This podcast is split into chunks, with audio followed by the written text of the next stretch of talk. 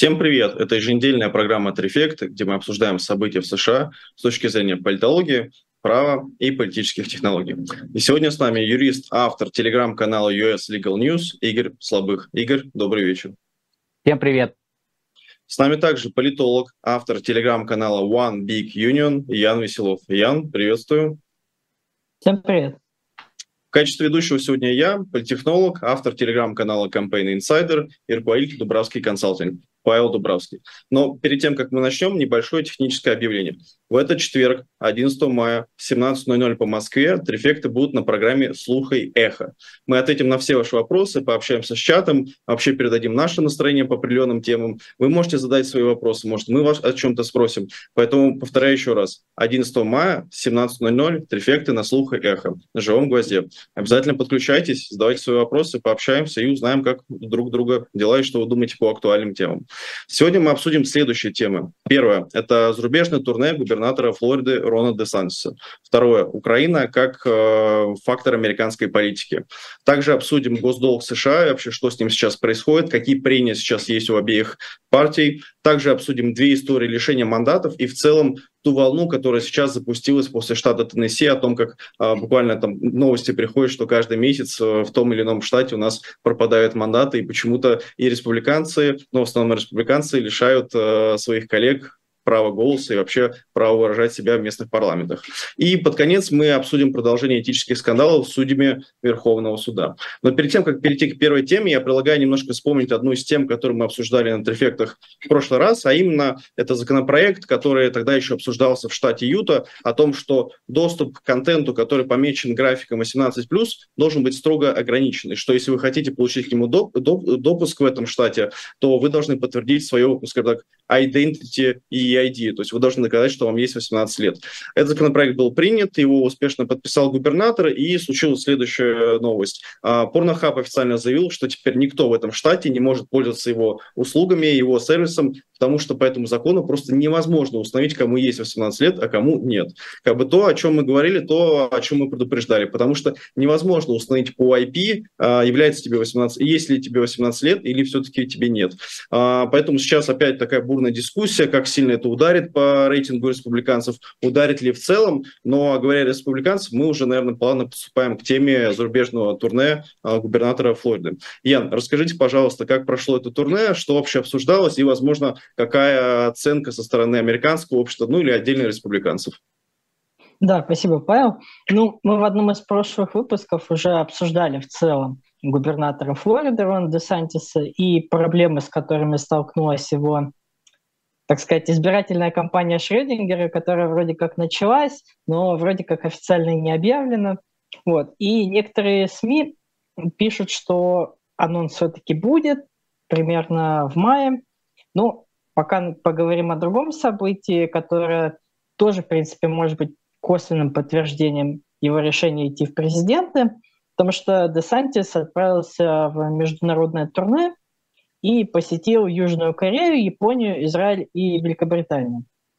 В Южной Корее и Японии он встретился с лидерами обеих стран, и там у него был такой классический э, набор ястреба, Э, тезисы о противостоянии Китаю, о том, что нужно укреплять общую оборону с Кореей и Японией. Вот. Но при этом Десантис вновь затронул тему Украины и сказав, что нужно скорее стремиться к перемирию, то есть здесь занял такую более голубиную позицию, условно говоря. Вот. В Израиле он горячо поддержал э, правое правительство Бенемина Нетаньяху, в том числе в вопросе израильских поселений в Палестине, и критиковал США за вмешательство во внутреннюю политику страны. Но здесь, наверное, речь шла о оппозиции судебной реформе, э, которую Нетаньяху активно продвигал. И в Израиле Десантису задали вопрос о том, Э, что один из узников Гуантанамо заявляет, что якобы Десантис участвовал в пытках, что он его узнал. И ответ был довольно интересный, не столько даже своим содержанием, сколько своей формой, потому что видно было, что Десантису очень некомфортно было на него отвечать. Он так резко вспылил, ответил, что все это чушь, и что столько лет прошло, не мог он его помнить, не мог он его узнать. А, в Британии Десантису отказали в встрече с премьером Риши Сунаком. Ну, здесь это связано не с тем, что ему как не понравился Десантис, это просто такой традиционный протокол, что глава правительства не встречается с главами э, регионов, то есть э, с теми, кто ниже, скажем, по статусу.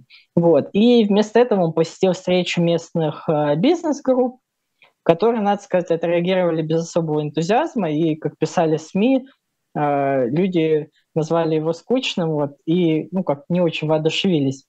Э, и я бы тут даже отметил, вот у меня лично сложилось такое ощущение, что э, Десантис, особенно когда встречался с журналистами на всяких пресс-конференциях вот во время этого турне, он себя очень неуверенно чувствовал, особенно когда ему задавали какие-то каверзные вопросы. А, видимо, в своей родной Флориде он себя чувствует покомфортнее, вот, а с журналистами как-то на международной арене явно было ему дискомфортно. Я не знаю, вот у вас, коллеги, какие такие же ощущения сложились? А, Игорь, подскажите, пожалуйста, вот как, как вы вообще воспринимаете? Ян, спасибо, во-первых. Да, Игорь, подскажите, пожалуйста, как вы воспринимаете это турне, как вообще оно считывалось и какие эмоции оно у вас вызывает?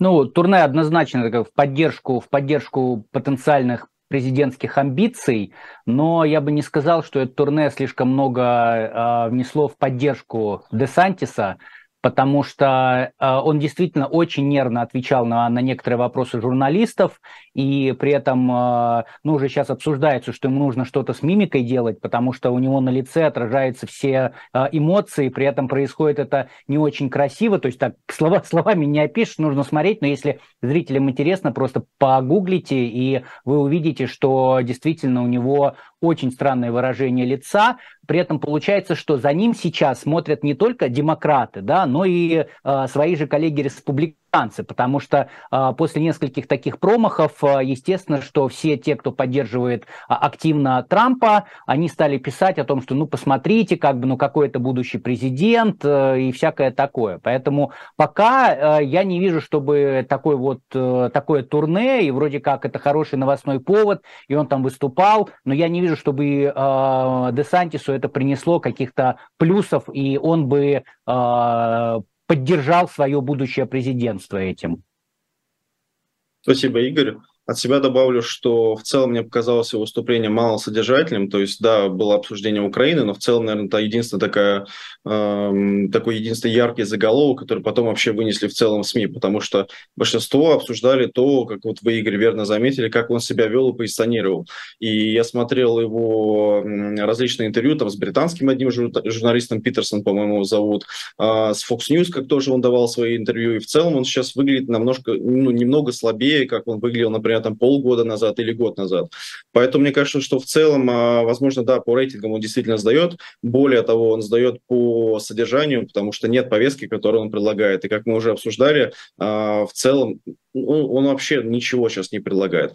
Возможно, он э, что-то ждет, когда начнется его предвыборное турне, уже официально он выдвинется. А, возможно, у него там будет топ-5 issues, как обычно делают кандидаты в президенты, там ключевая повестка. Но на данный момент, к сожалению, не видно ничего, что бы Десантис мог предложить. Более того, он не сильно отстраивается от того же самого Дональда Трампа. Более того, мне кажется, что он вообще в целом ну, блекнет на его фоне на самом деле сейчас. И вот то, что вы заметили про мимику, это же на самом деле не первый раз, потому что у него были публичные выступления, где он действительно странно реагирует. То есть у него, э, не знаю, ну не то чтобы прям, я ни, в коем случае там не, не врапотолог, не, не психолог, но ощущение такое, что на некоторые острые вопросы действительно есть как будто реакция тела. Вот не, не знаю, что это такое, возможно, нервы, возможно, стресс, но что-то такое есть. На фоне Трампа, который любит танцевать после своих выступлений на ралли, все-таки выглядит немножко не так, как республиканцы к этому привыкли. Но опять же, я ни в коем случае не буду списывать э, Рон де Сантиса, потому потому что как технолог просто заявляю, что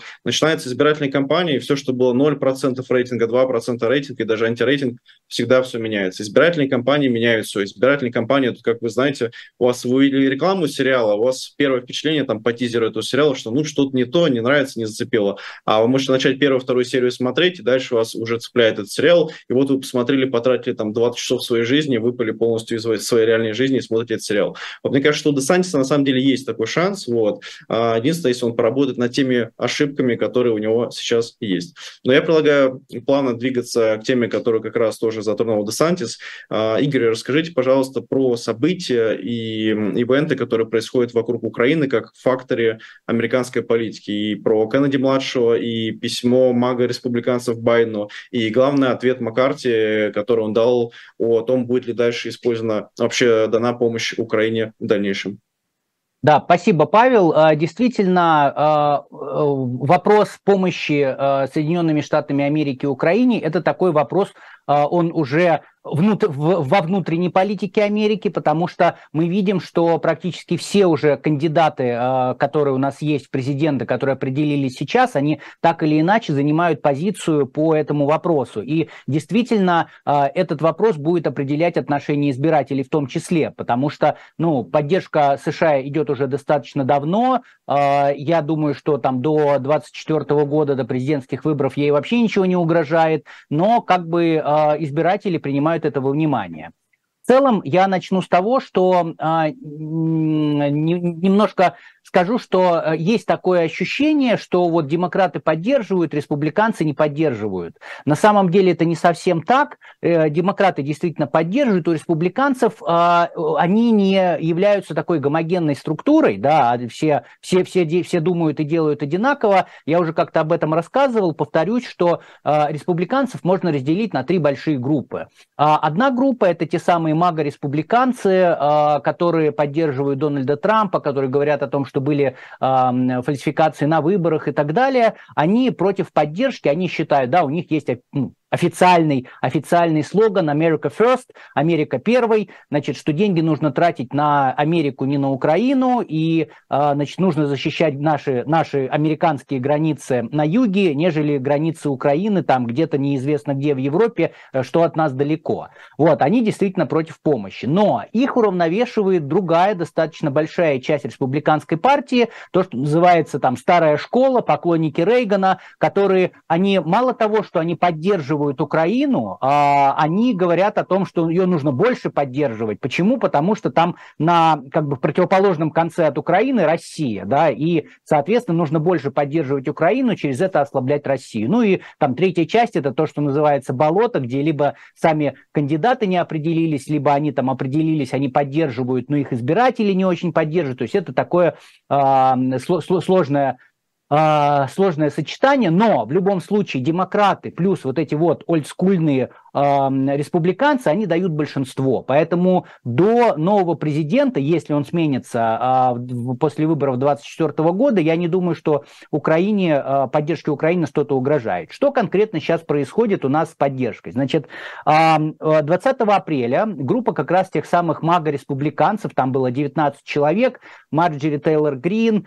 Энди Бикс, Джей Ди Венс, Лоэн Бойберт, Пол Гасар, Кар и, и, и так далее, то есть такие достаточно известные имена все, они написали письмо Байдену, а, о чем это письмо говорится. Они говорят, что, ребята, мы уже 113 миллиардов долларов потратили на помощь Украине.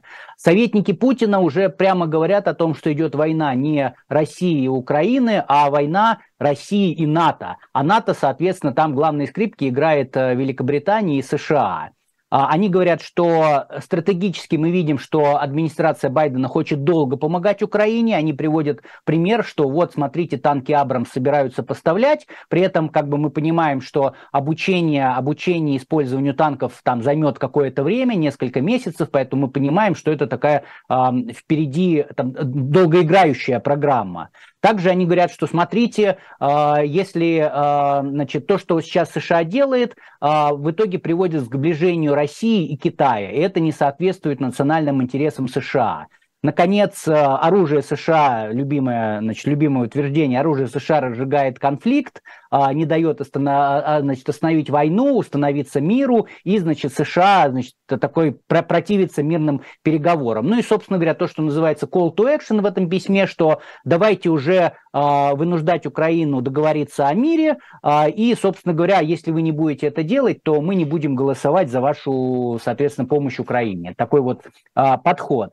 Но это, опять же, я повторюсь, мага-республиканцы. А, очень хорошо было продемонстрировано совершенно другое видение а, главным республиканцем, а, руководителем Палаты представителей, спикером Палаты представителей Кевином Маккарти, который в начале мая, он находился с визитом в Израиле, и российский журналист у него спросил про Украину, и он начал, я специально себе выписал, и он начал свой вопрос, российский журналист, со слов «Мы знаем, что вы не поддерживаете текущее неограниченное и бесконтрольную помощь помощь и военную помощь Украине. И там дальше он спросил, там, что вы будете дальше делать.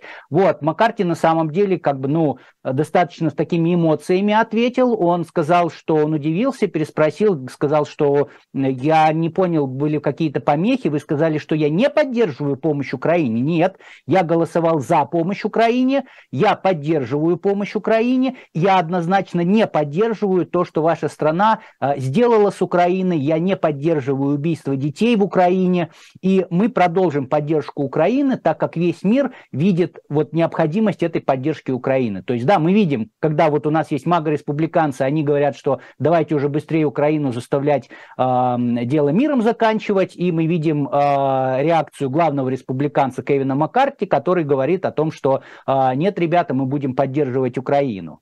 Вот. Еще одно доказательство того, что а, поддержка Украины носит именно двухпартийный, двухпартийный характер, это недавняя резолюция, которая была внесена есть а, а, американская украинская организация «Разом», и они проводили недавно адвокацию, буквально пару, дней назад, пару, пару недель назад, я в ней тоже участвовал, и они совместили эту адвокацию в Конгрессе, то есть я уже рассказывал, адвокация, когда народ ходит по своим представителям и говорит, ребята, мы хотим, чтобы вы поддерживали Украину, чтобы вы сделали вот это, вот это. И они совместили с этой адвокацией объявление, значит, называется Ukraine Victory Resolution, то есть резолюцию победы Украины Украины. Это тоже очень интересный документ. Он является двухпартийный, то есть он внесен, во-первых, в, и в Сенат, и в Палату представителей, и внесен представителями обеих партий. То есть шансы у него очень а, большие на принятие. И что там говорят, вот по сути дела, там две партии. Они говорят, что, ребята, Украина в 1994 году отказалась от своего ядерного оружия, а, подписав Будапештский меморандум, и э, напоминают, что на тот момент у Украины был третий по размеру запас ядерного оружия в мире соответственно, и отказались э, в обмен на то, что США будет а, являться гарантом безопасности страны. Поэтому США несет ответственность, и США должен помогать Украине в сложившихся обстоятельствах. Дальше. А, э, говорится о том, что действия России в 2014 году, они прямо называются вторжением в Украину, как там написано, первоначальным вторжением в Украину. Да, это то, что связано с, а, и с Крымом, и с а, Донбассом. А, говорится о том, что именно Россия начала войну и совершала и совершает военные преступления. И самое главное, что эта резолюция, она определяет, что США будет вести национальную политику, которая направлена на помощь Украине и на победу Украины. И победа Украины – это единственный способ достичь мира. Не переговоры сейчас с Россией, а именно победа Украины. При этом, что такое победа Украины? Да, говорится о том, что это возвращение к границам 91 года, а, это а, поддержка США а, различных действий, как то выплата репараций, а, восстановление Украины, привлечение к ответственности лидеров Российской Федерации и обеспечение правосудия для всех, кто пострадал от войны. То есть, с одной стороны, резолюция – это не закон, она не имеет обязательной юридической силы для администрации Байдена, например, но мы и так знаем, что администрация Байдена Украину поддерживает. Это будет, наоборот, таким сигналом, что вот, смотрите, значит, и э, две партии в парламенте также поддерживают Украину. Это, это очень важно и показывает, что э, кому-то к счастью, кому-то к сожалению, э, что Америка не будет останавливать э, помощь ни финансовую, ни военную Украине. Но, э, значит, не все вот видят себе это так, да, а, есть в демократической партии люди, которые видят себя по-другому. Мы на прошлой программе говорили про а, Кеннеди-младшего, это получается, что племянник убитого президента и сын убитого генерального прокурора, а, это достаточно неординарная личность, и хотя формально он является последователем демократической партии. Он уже заявил о выдвижении в президенты в 2024 году от демократической партии. Тем не менее, мы это говорили, что его повестка, она больше похожа на э, повестку республиканцев. И вот с Украиной происходит у него ровно то же самое. А, с одной стороны, тоже мы это упоминали, его сын, а, он воевал на стороне Украины, и при этом, ну, нужно понимать, что у него нет военного опыта. Просто в какой-то момент человек решил, он работал в юридической компании, он решил, что это будет правильно, если я поеду э, и буду воевать за Украину. И э, при этом, опять же, нужно понимать, что его сын, там, ну, например, там, сколько-то лет 10 назад он даже встречался с Тейлор Свифт несколько месяцев. То есть это такой, ну, такой селебрити-селебрити, который внезапно решил э, поддержать Украину не просто словом э, или там финансами, но и делом. То есть, очевидно, сын э, болеет за Украину э, всем сердцем и делает все, чтобы ее поддержать. У отца другое настроение. Отец говорит, что эта война никому не нужна, США она не нужна, а Россию вообще нельзя победить. Вот эта его фраза, она там разошлась в российских пропагандистских СМИ, когда он сказал, что там а, Россия, Украина не может в принципе победить Россию. А, он говорит о том, что почему, собственно, война началась, да, потому что Зеленский не сказал одной простой вещи, что Украина не будет присоединяться к НАТО. Почему он это не сказал? Потому что фашисты в украинском правительстве и э, неоконсерваторы в правительстве Байдена заставили Зеленского так сказать. Вот. И э, много он всякого такого говорит. То есть он говорит о том, что э, США допускает провокации в отношении России, США не должно себя так вести, это там, значит, только разжигает огонь. Э, ну и, э, собственно говоря, надо с войной опять же заканчивать. То есть мы видим, что он кандидат от демократической партии, но встает на позиции, по сути дела, те же, которые я вначале озвучивал, а, занимают мага-республиканцы. Ну и последний момент, который скажу, для того, чтобы понять уровень поддержки Украины, посмотрите, кто из Америки ездит в Украину. Да, мы знаем, что Байден уже был в Украине, на секундочку, в воюющей стране.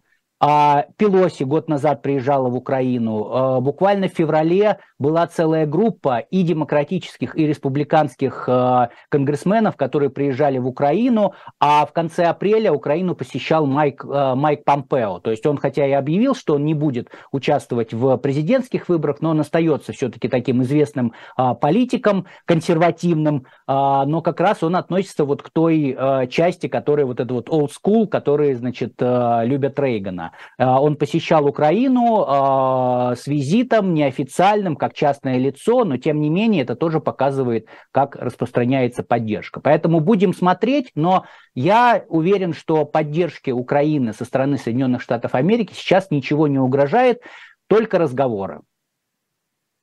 Спасибо, Игорь. А, Ян, скажите, пожалуйста, как бы вы оценили фактор вот именно украинской политики Украины в целом в США и насколько она влияет сейчас и на внутреннюю, и на внешнюю политику этой страны? Ну, вообще нужно понимать, что традиционно все-таки в США э, внешняя политика – это не самое главное, далеко не самое главное. То есть когда Э, там постеры спрашивают перед выборами, допустим, президентскими особенно, у людей, какие самые главные факторы, которые вы учитываете при выборе э, кандидата, за которого вы будете голосовать. И обычно там внешняя политика, она где-то ну, на пятом месте и ниже. Вот. То есть все-таки экономика, э, налогообложение, обычно эти вещи доминируют. Вот. А что касается Украины, Здесь пока консенсус, как мне кажется, все равно остается. Да, Игорь правильно отметил, что он пока остается прежде всего на уровне Конгресса, но в целом он остается еще и в рамках американского общества. С одной стороны, опросы фиксируют, что среди республиканского электората идея поддержки Украины финансовой, и военной, она постепенно снижается. Но если смотреть все равно на американское общество в целом, все равно пока большинство э, поддерживает эту военную помощь.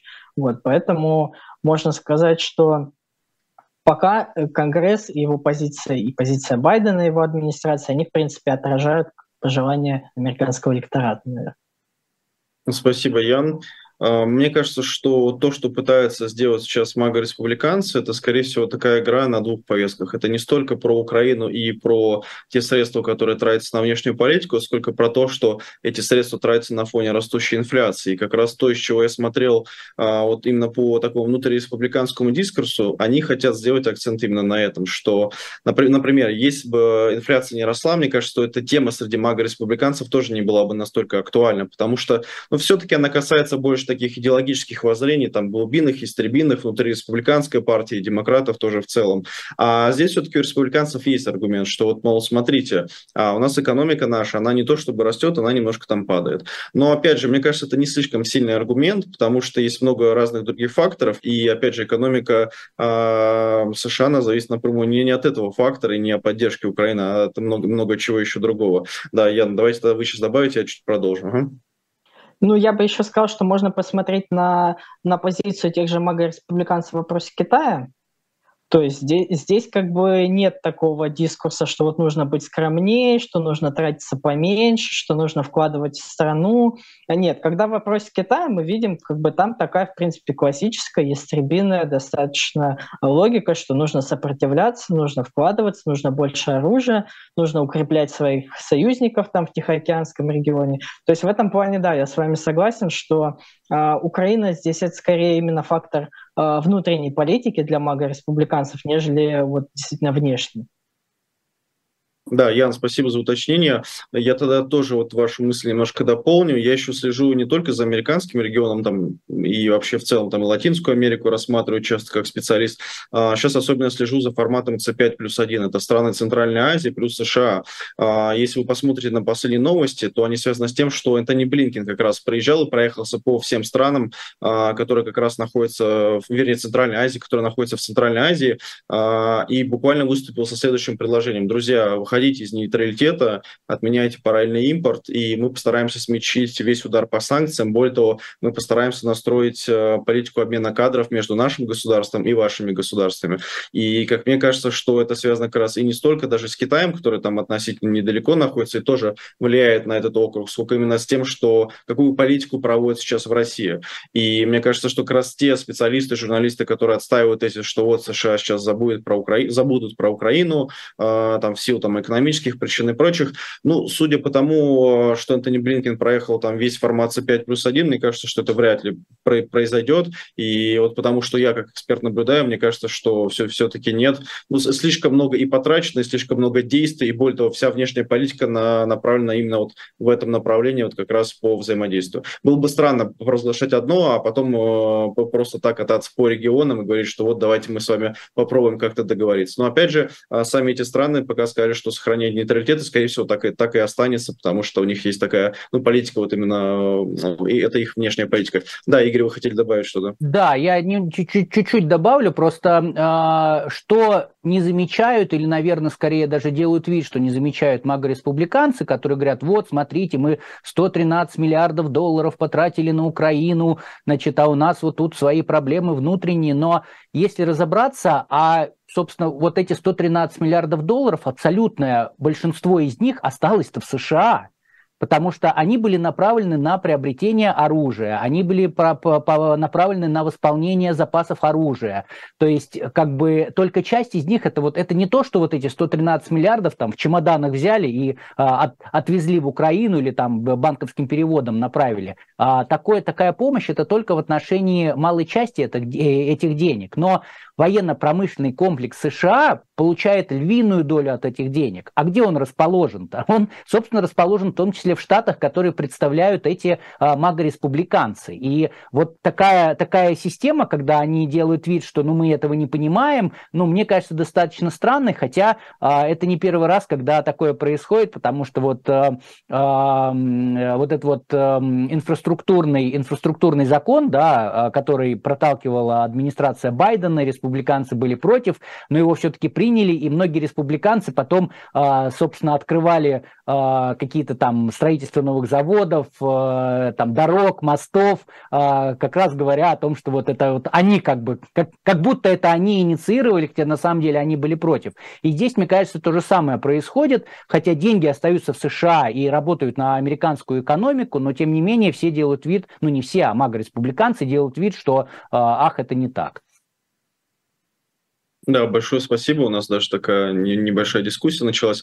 А, кстати, дорогие зрители и слушатели, вот э, напишите в комментариях, пожалуйста, какой вам формат больше нравится. Вот когда мы по одному разу высказываемся по теме, так мы экспертно ее освещаем, либо когда у нас комментарии более раздробленные, и мы по несколько туров, два-три тура отвечаем. Просто интересно, вот на правах э, модератора сегодня хочется узнать ваше мнение. Но мы плавно переходим к следующей теме, э, которая нам все-таки ответит на вопрос, когда США развалится. Ян, пожалуйста, расскажите про госдолг долг, что вообще происходит и когда история этой, этой державы наконец-то закончится. Да, спасибо, Павел, особенно за такую прекрасную подводку. Э, совсем недавно министр финансов Джанет Йеллен заявила, что если США все-таки не повысит лимит госдолга, то денег у федерального правительства хватит только до начала июня. Правда, некоторые республиканцы убеждены, что Йеллен блефует, и делает это для того, чтобы вынудить их пойти на какие-то уступки, а денег на самом деле хватит там до июля, до августа, но тоже на самом деле не бог весь какой срок. А, а уступки действительно нужны, потому что республиканцы в Палате представителей продолжают настаивать, что не пойдут на повышение лимита госдолга без серьезных сокращений бюджета, который уже придется так или иначе принимать в конце лета или начале, начале осени. Э, в свою очередь Байден говорит, что республиканцы, угрожая дефолтом, держат страну в заложниках и требует, чтобы лимит повысили без каких-либо предварительных условий. На самом деле, как на протяжении большей части истории, в общем-то, и было. То есть это была такая стандартная достаточно процедура, которую обычно не привязывали к каким-то другим политическим или экономическим требованиям. Вот. Э, в конце апреля республиканцы приняли свой проект бюджета, и они в него заложили повышение лимита госдолга э, до конца марта 2024 года. Законопроект там с минимальным большинством прошел, вот, но проблема в том, что это, по сути, одновременно и повышение лимита госдолга, и проект бюджета. А республиканский бюджет – это скромный бюджет, э, в нем предусмотрены многомиллиардные сокращения бюджета, там в течение 10 лет на 3,5 триллиона долларов. При этом конкретно не сказано, какие статьи бюджета будут резать. А, сказано, что об этом будет оговорено отдельно. Ну, тут есть предположение, что республиканцы не хотят вот перед 2024 годом а, сообщать своим избирателям, что они а, порежут многие популярные социальные программы, потому что они популярны очень и среди республиканцев. От этого никуда не деться. Вот. Но они решили пустить под нож почти полностью так называемый Inflation Reduction Act Байдена, э, особенно в части субсидий на зеленую энергетику и электротранспорт, э, что на самом деле тоже довольно иронично, учитывая, что большая часть налоговых субсидий на зеленую энергетику, она идет в республиканские штаты, создает там новые рабочие места. Ну, ну как бы есть вот принципиальная позиция противодействие им, поэтому, видимо, республиканцы решили себе выстрелить в ногу. Вот. Решили тоже отказаться от э, повышения бюджета налоговой службы, хотя там каждый доллар, вложенный в налоговую службу, приносит 5, от 5 до 14 долларов в казну. Вот, отменили программу Байдена по списанию студенческих кредитов, хотя она и так застряла в Верховном суде. Вот, поэтому это на самом деле не так уж принципиально. Ну, и более принципиально то, что этот законопроект не пройдет Сенат, там демократы обещали его блокировать, а Байден тоже в свою очередь говорил, что наложит вето на этот законопроект. И президент уже призвал всех лидеров э, обеих партий и в Палате представителей, и в Сенате встретиться с ним 9 мая, то бишь уже завтра, и обсудить пути возможного выхода из вот этого тупика.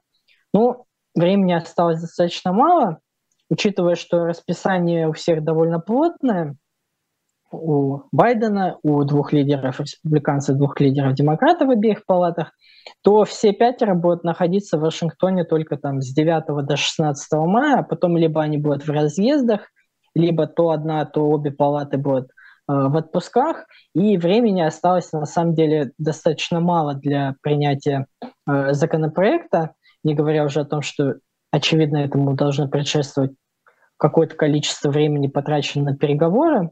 Вот, если мы все-таки верим министру финансов Джанет Йеллен, что денег осталось только до июня.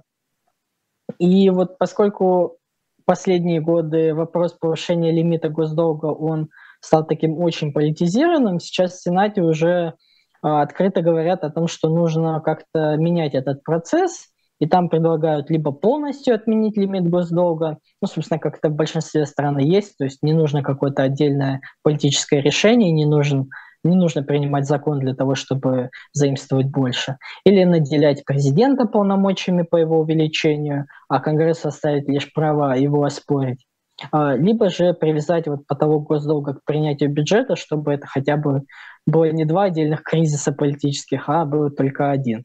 Вот. Ну, завтра будут переговоры, посмотрим, а, добьются ли стороны чего-то. Но в, любой, в любом случае, скорее всего, будем надеяться, что за неделю как-то этот вопрос решится. Спасибо, Яна. Игорь, подскажите, пожалуйста, разделяете ли вы вот оптимистичный сценарий Яна или у вас там другая точка зрения на это? Возможно, все-таки как у меня, что рано или поздно это все закончится. Э, ну, как это, точка зрения, что вот-вот США и доллар рухнет, я не разделяю.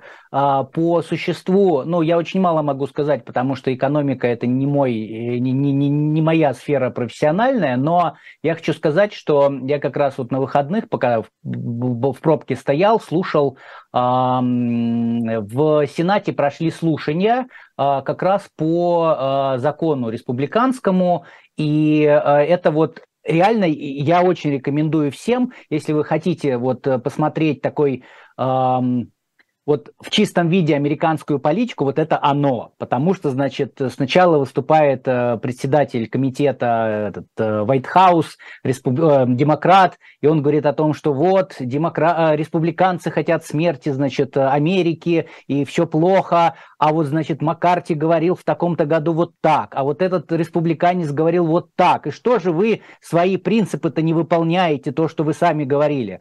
Потом следом э, за ним выступает уже Ренкин Мембер, его, по сути, заместитель, республиканец. Он говорит, что демократы хотят смерти нашей страны. Как же вы сами свои обещания не выполняете? Вот сенатор Джозеф Байден говорил вот это, а значит, вот этот говорил вот это. То есть реально как бы люди там припоминают друг другу, кто что говорил. А, и э, действительно, поскольку партий две, и как бы все в этих партиях, ну, каждый, каждый в этой партии в какой-то, и есть какая-то история, да, и эта история раз меняется, когда там один э, там э, республиканский конгресс, э, демократический президент или наоборот. И это очень интересно слушать. Дополню еще Яна, что на этих слушаниях тоже выступал старший аналитик Мудис как свидетель. Он сказал, что по его расчетам а, действительно в самом плохом сценарии деньги у государства кончатся, он сказал, 8 июня. Это самый плохой вариант. Он сказал, что средний вариант такой, э, именно средний, это э, конец июня, оптимистичный это август. То есть, но вот дальше августа все, даже он, там никакого оптимизма нету, то есть деньги кончатся. Ну а так я думаю, что то или иное решение будет все равно найдено. Понятно, что тут большая политическая игра, потому что Маккарти говорит, Байден должен со мной встретиться, чтобы это обсудить. Вот Байден делает вид, что он не знает, что ему надо встречаться с Маккарти и как бы отказывается это делать. Вот сейчас пошло как бы, да, давайте встречаться, обсуждать. Ну, посмотрим, посмотрим. Спасибо, Игорь. Мне кажется, что я, наверное, тоже скажу честно, моя вот, наверное, самая нелюбимая тема – это госдолг по двум причинам. Первое – это 4 года политологии Российского университета. Каждая пара, особенно пара по английскому, тоже всегда это встречалась. Вот. Но вторая эта тема – это то, что очень многофакторная, много такая профильная тема. Я возьму ту часть экспертизы, которую могу на себя взять. Это именно по тому, как это может сказаться на выборах. Мне в целом кажется, что вот вопрос госдолга, как я верно заметил, тут ключевая вот особенность, что республиканцы действительно боятся озвучивать свой бюджет и тот бюджет, который они сейчас закладывают по сокращению социальных расходов. И в целом для среднестатистического электората, и более, такого, более того, США это именно электоральная демократия, где электорат все решает каждого отдельного штата.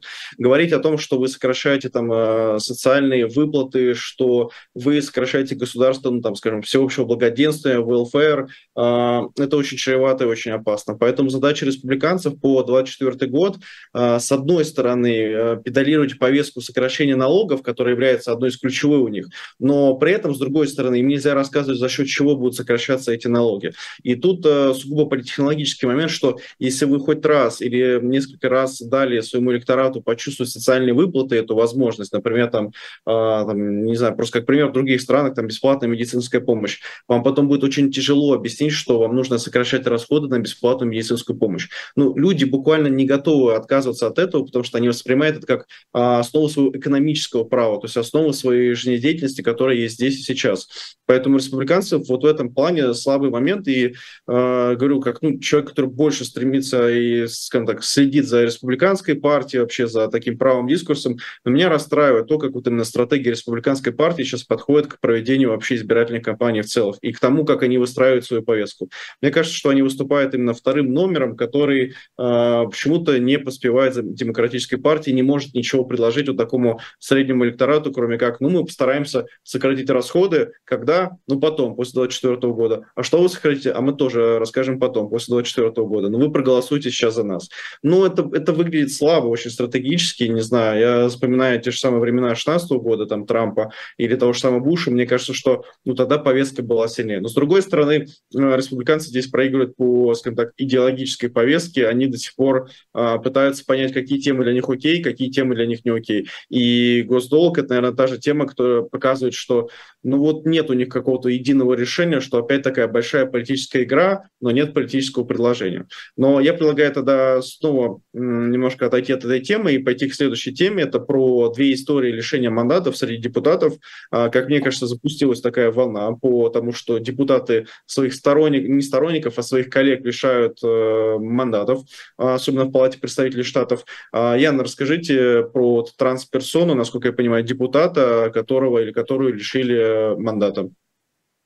Да, там в конце апреля в Нижней палате Заксобрания штата Монтана рассматривали законопроект о запрете медицинских процедур, связанных со сменой пола для несовершеннолетних. Мы тоже этой теме, э, по-моему, даже в нескольких э, выпусках уделяли время.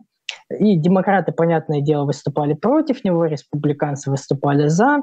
И вот, наверное, одной из самых Э, такой ожесточенных критик э, была со стороны трансгендерной депутатки от Демократической партии Зои Зефир. Она первый срок пока свой находится только э, в Заксобрании. Вот. И она во время своего выступления э, использовала такую фразу, что по отношению к своим консервативным коллегам, что, дескать, когда в следующий раз они склонят головы в молитве, то увидят кровь на своих руках, там был такой очевидный намек на высокую долю суицидов у трансгендерной молодежи. Вот. Но республиканцы привязались к этой фразе, сказали, что это неприлично, что это нарушает, в общем, как бы декорум и вообще это язык ненависти, и лишили ее возможности выступать. Вот. Ну, вскоре она попыталась выступить вновь, там еще протестующие пришли в здание секс-собрания, э, вот эту галерею на втором этаже. Вот мы тоже э, про Теннесси, когда рассказывали, это, в принципе, во многих заксобраниях такая архитектура есть, что вот на первом этаже находится, собственно, зал, где находятся депутаты, и есть вот такой второй этаж галерея, где могут простые люди прийти, посмотреть, собственно, как их народные избранники голосуют. Вот. Туда пришли протестующие, они тоже скандировали, требовали дать ей слово. Их полиция вытеснила из здания, там задержали, по-моему, 7 человек, но тоже э, никто не пострадал, ни протестующие ничего не разбили. Вот. Ну, республиканцы в итоге двумя третями голосов вообще запретили э, Зои Зефир участвовать в заседании э, палаты но при этом формально не стали ее исключать, они просто как бы запретили ей участвовать э, в работе. Но при этом формально она вроде как остается депутаткой. Вот. И При этом на протяжении всего вот этого процесса они обращались к ней исключительно как мужчине, хотя она себя идентифицирует как женщина. Вот. И, ну, и вернуться она к работе сможет только если, собственно, переизберется в 2024 году.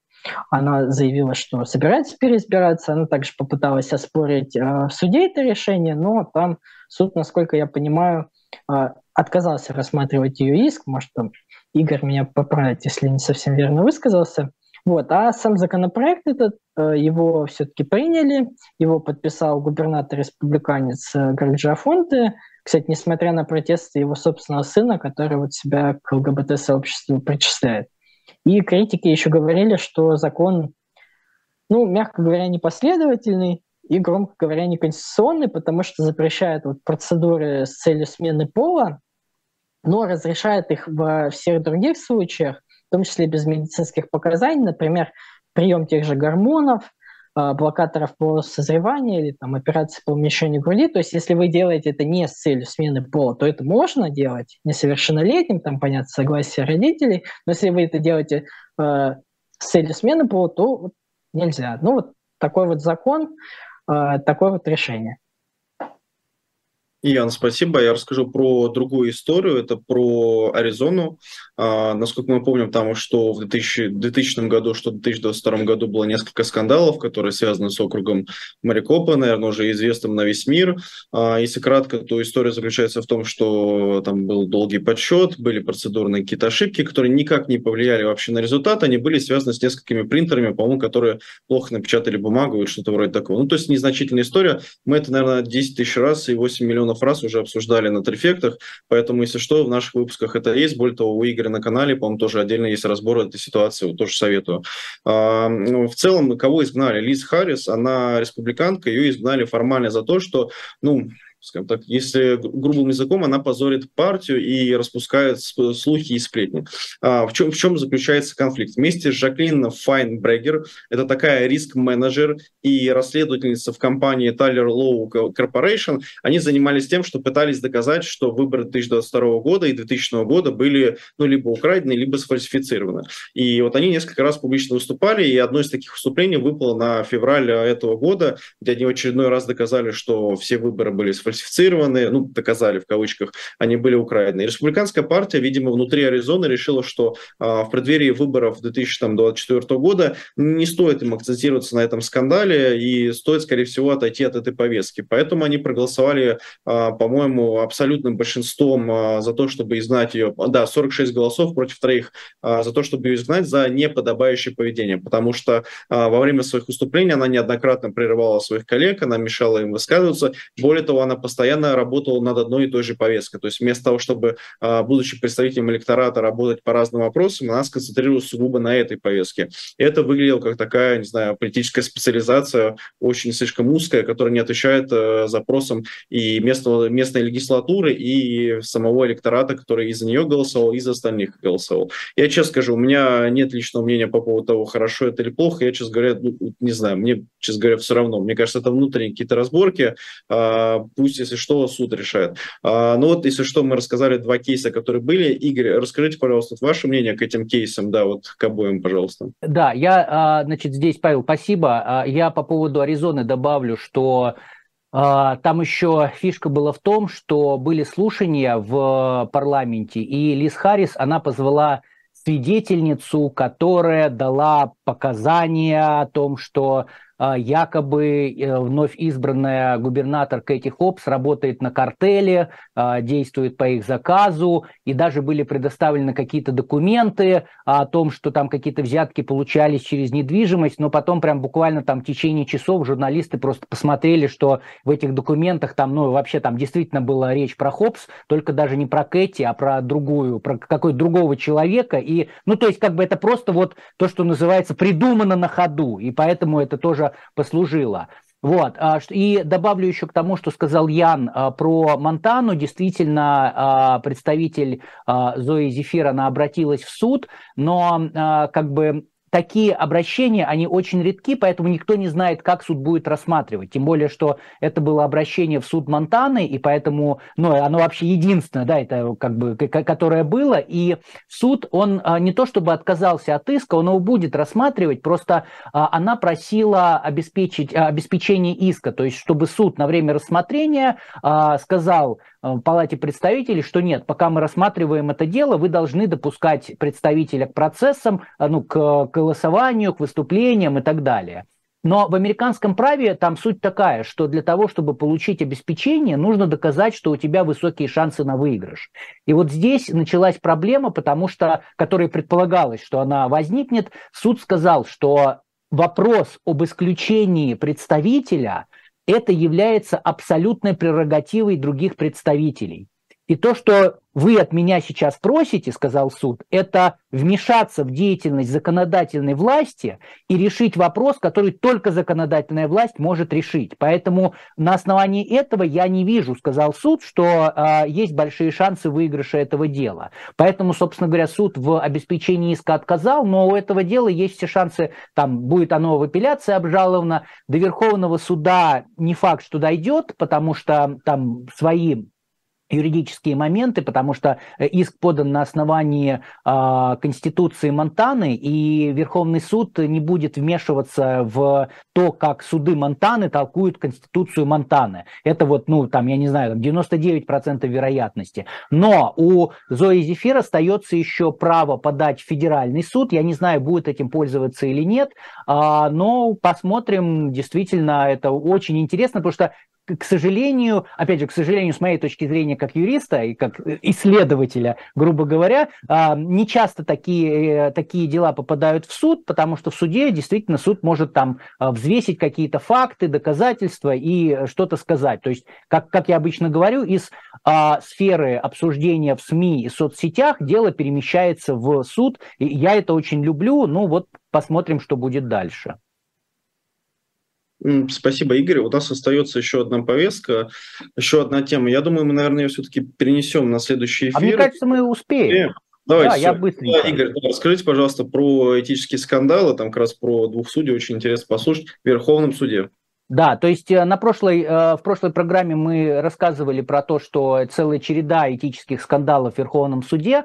Прошла неделя, а скандалы не закончились, они все так же продолжаются. В этот раз зацепила уже э, либеральную судью Соню Сотомайор, потому что она получила несколько миллионов долларов от издательского дома за написание книг. Это абсолютно нормально, она это все указала в декларациях, то есть это все абсолютно нормально, но суть претензий к ней сводится к тому, что когда э, Верховный суд разрешал споры с участием в качестве стороны этого издательского дома, который судье заплатил деньги, она не брала самоотвод.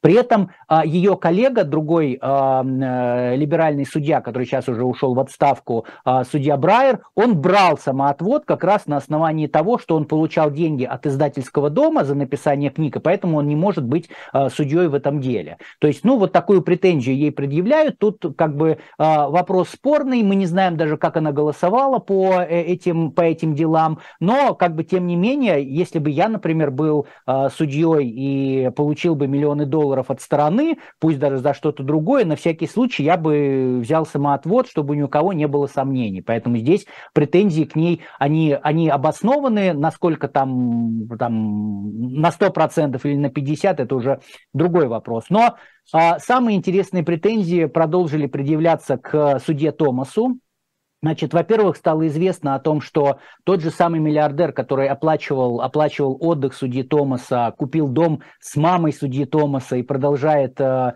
по сути дела, содержать этот дом, а он, как выяснилось, оплачивал учебу а, внучатого племянника судьи Томаса в частной школе, а это на секундочку 6 тысяч долларов в месяц.